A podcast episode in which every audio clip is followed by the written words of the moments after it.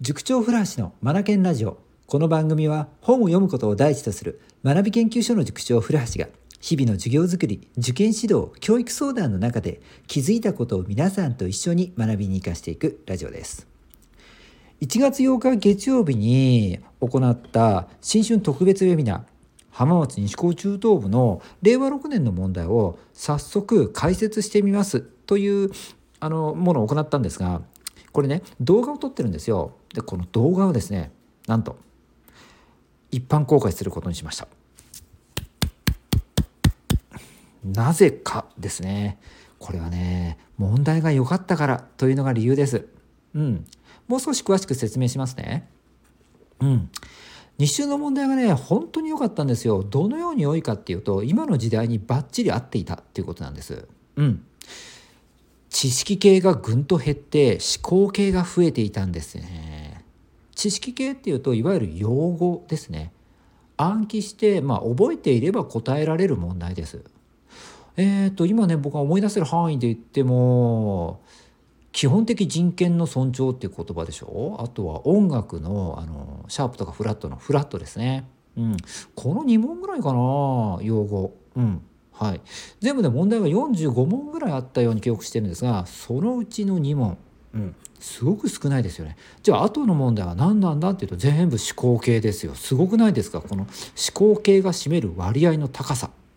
うん。何パーセントなんだろう？はいもうほとんどですよね。思考系ですよね。だから西高中等部の問題っていうと思考系だってってもう言い切っていいと思うんです。思うじゃないな。言い切れます。うん。でじゃあその思考系って具体的に何なんだよって気になりますよね、うん、僕はね2つかなと思ってるんですよ。読解と論理読解と論理ですね。読解というと皆さん何をイメージします？そうですよね。国語の問題。文章を読んで何が書かれているのか自分が理解するってことですよね。そうなんです。これ読解なんですよ、まあ、もちろんこういう問題もありました。でもねもう西高中等部の問題は最近の西高中等部の問題は違うんです。うん。国語だけじゃなくて算数でもそうでしょ？理科でもそうでしょ？社会もそうですもんね。えどんなになってるの？って思いますよね。資料とか図とかが出てきてそれを読み取ってから問いに答えるってことですよね。学校さんのテストですともう資料を見ただけで答えが透けて見えるような問題とかよくあったりしますがそんなものではないですよ。本当にその資料が言わんとしてることをきちんと捉えで資料も1つとか1つだけではないですからね2つ3つあったりしますから、うん、そこに通底している事柄って何なんだろうかその順繰りって何なんだろうか順繰りっていうと因果関係って言えばいいのかな？うん、こういったものを理解して考えて答えを出していく導いていくっていうことなんですよ。頭使いそうでしょ？使うんです。うんね、今問題を紹介しただけでももう論理出てきましたよね。うん、これとこれがどういう関係になってるのか？とか、まあ、因果っていうのもそうですよね。これやったらどうなるのか？とかね。もうこれ論理ですもんね。うん。はい。それからね、えっ、ー、と、理科なんかでもね、本質を問う問題が出てたんですよね。本質を理解している人児童さん小学生であるならば簡単に答えられるんですがこれが分かってなくて表面的な暗記とか、えー、現象っていうことで自分の頭の中に入れているいた子はね多分答えられなかったっていう問題があるんですよ。うん、これすごい良かったですね。うん、これも読解なんですよね。そもそもこれって何ですか？という読解があなた普段の学校さんの授業でできていましたか？っていうことですもんね。よかったですね。こういう本質を問う問題っていうのは。うんはい。はいはい。さあ今度は読解が求められる。その読解の中で論理っていうのが随所で求められる使わ使わ,、ね、使わなければ答え答えを導き出せなかった問題がねもうずらりと並んでたんですよね。すごいいい問題が多かったです。よかったですね。これ作られた先生方もきっと本当にねあの大変だったと思いますよ、うん、でもねおかげで本当に最高傑作が出来上がったんじゃないですか。僕西高中等部のうんと指導を1年目からさせてもらってます。なので受験問題はですね初年度から全部見てます。解いてます。過去最高の出来栄えでしょうね。最高傑作です。今年の入試問題。うん非常によくできてます。はい。こういったね、えーと、塾の先生をうならせる問題っていう作りだけじゃなくてやっぱり時代に合ってるっていうところも本当にいいですよね。うん、だって今の時代ってあの、まあ、大人の皆さんはよくわかると思いますけれどもお仕事なさっている中でも新しいシステムが導入されたりとか新しいルールが適用されたりとか新しい道具加わったりとかで次から次へとあの求められること多いと思うんですよね。うん、であまりにもそれが早いものだから求められる頻度とかうんとスピード感が速いものだからなんだろう一つ一つ丁寧に理解していくと追いつかないんですよね。うん、むしろ新しいことがやってくる、うん、そのために自分はどうしたらいいのかっていうことで考える力を身につけておいたりとかこう先を読み取る力とかね抽象化するような能力っていうのをトレーニング積んでおいた方が新しいものとか知らないもの、うん、こういったものに出会った時に対処できるじゃないですか。うん、でこのような力が今回の西高中東部の問題の中にたくさん出てたんですね。うんうんうん、でね僕がねあの YouTube の動画を公開することにしたわけなんですが、うん、ここからが本題ですよ。長かったですね、うん、このような思考系の問題が大半を占めてしまった今回の西中の問題これをね多くの大人の人たちに知っていただきたいと思ったんですよ。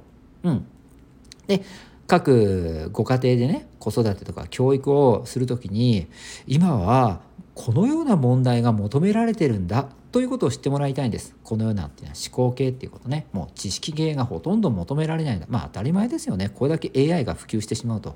うん。はい。まあそれはそうだよな。お仕事なさってるお父さんお母さん方は当然理解できると思います。うん。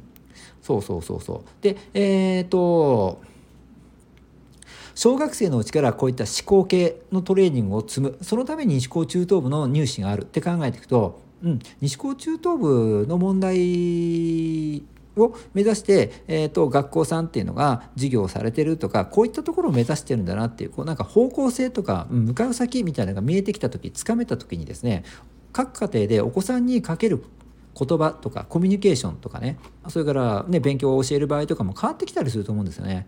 うん、やっぱり生み出すとかクリエイトする、うん、考えるとか論理。なぜこうなるのかそもそもこれって何なのか、うん、あとは俯瞰して逆算するとかこのようなものがあの今の小学生たちには必要なんだ。でこれって大人の世界でも当然必要だもんね、うん、だから小学生のうちから身につけなくっちゃ、うん、将来困っちゃうもんね。って話になってきますもんね。うん。うん、でえー、っと西高中等部のような思考系の問題これをですね皆さんに見てもらうことによってあここへ向かっていけばいいんだな。こういうレベル感で勉強っていうものを捉えればいいんだなっていうことがですね広まるといいなと思うんですよね。うん、そうするとこう暗記とかもう根性論で勉強していくとかっていうのがあまり意味がないんだなっていうことに気づきもっと考えることしなくちゃってなっていくと思うんですよね。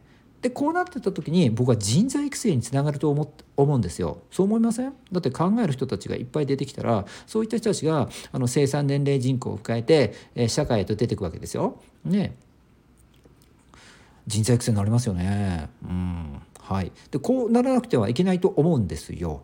うんうん、そう。そのためにも西高中等部の問題っていうのを皆さんに知ってもらいたい。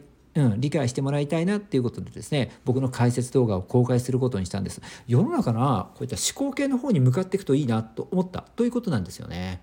うん。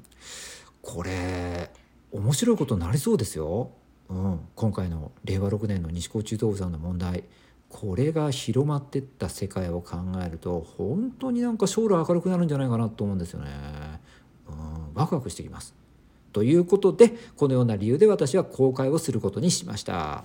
はい、ぜひ皆さんご覧いただきたいと思います。この番組にも YouTube の URL を貼っておきますので、ぜひ活用してください。ホームページの方にも掲載することになるかと思います。さあ、最後にですね、宣伝をさせてください。はい。えー、っとですね、またウェビナーを行います。ウェビナーがね、すごい楽しいんですもの。うん。で、今回はね、何のテーマかということですね。お父さんお母さんの手帳整理というテーマですね。うん。えーと、先週にも引き算のワークこれをセミナーウェビナーで行いたいなっていう放送をさせていただきましたが、うん、いよいよ具体的なね、あのー、内容それから日付、時間もね、決まりましたので、えー、宣伝をさせていただきます。まあ、そのことですよ。ホームページも公開してありますのでね、こちら詳しくはご覧いただけたらなと思いますが、要はですね、皆さんが、うんと今年、今1月でしょ？新年迎えて、新しく手帳をね、あのお使いになられると思うんですよね。うん、で、えー、っとなんか手帳の先生から聞きましたが手帳って2月3月になるとあの書かなくなる人なんか統計的に多いんですって。うん、でですよ。僕たちはそこを先回りしてですね。はい。もう1月のこの終わり頃にですよね。一回手帳を見直そうっていうのを入れたいと思うんです。うん、はい。はい。要はここでブーストをかける感じですよね。そして2月3月、うん、ここを乗り切っていこうと思うんですよね。でそのためにまず自分のやらなくてはいけない手放し手放すべきものこういったものをですね出してもらってそれを、うん、どのように手放していくのかっていう考える時間をまず持ちたいなと思いですね。これをワークショップ形式で行うことにしました。うん、名付けて引き算ワーク。楽しそうでしょ？ね。やめることを全部書き出す。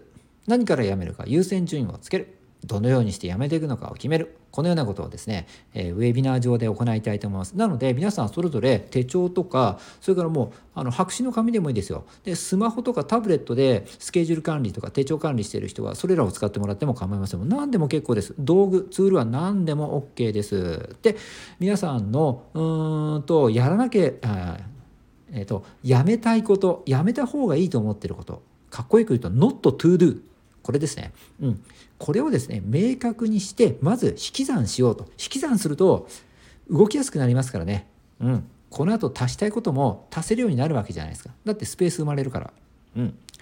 このね、えっ、ー、と、ワークを行うんですよ。ね。で僕自身もね実際に 一緒に行いますだから僕はね、えー、僕も取り組みながら司会進行、まあ、ファシリテーターとしてね、えー、役も務めたいなと思ってますので皆さん一緒に取り組みましょう引き算ワークをね。はいこちらもこの番組にこのラジオ番組に URL を貼っておきますので、ぜひ一般の方でもね、参加できるようになっておりますので、あの、ホームページ URL 貼っておきますので、お申し込みをください。うん。では今日は以上となります。皆さん最後までお聴きくださりありがとうございました。 Read more, learn more, change the globe。素敵な一冊を。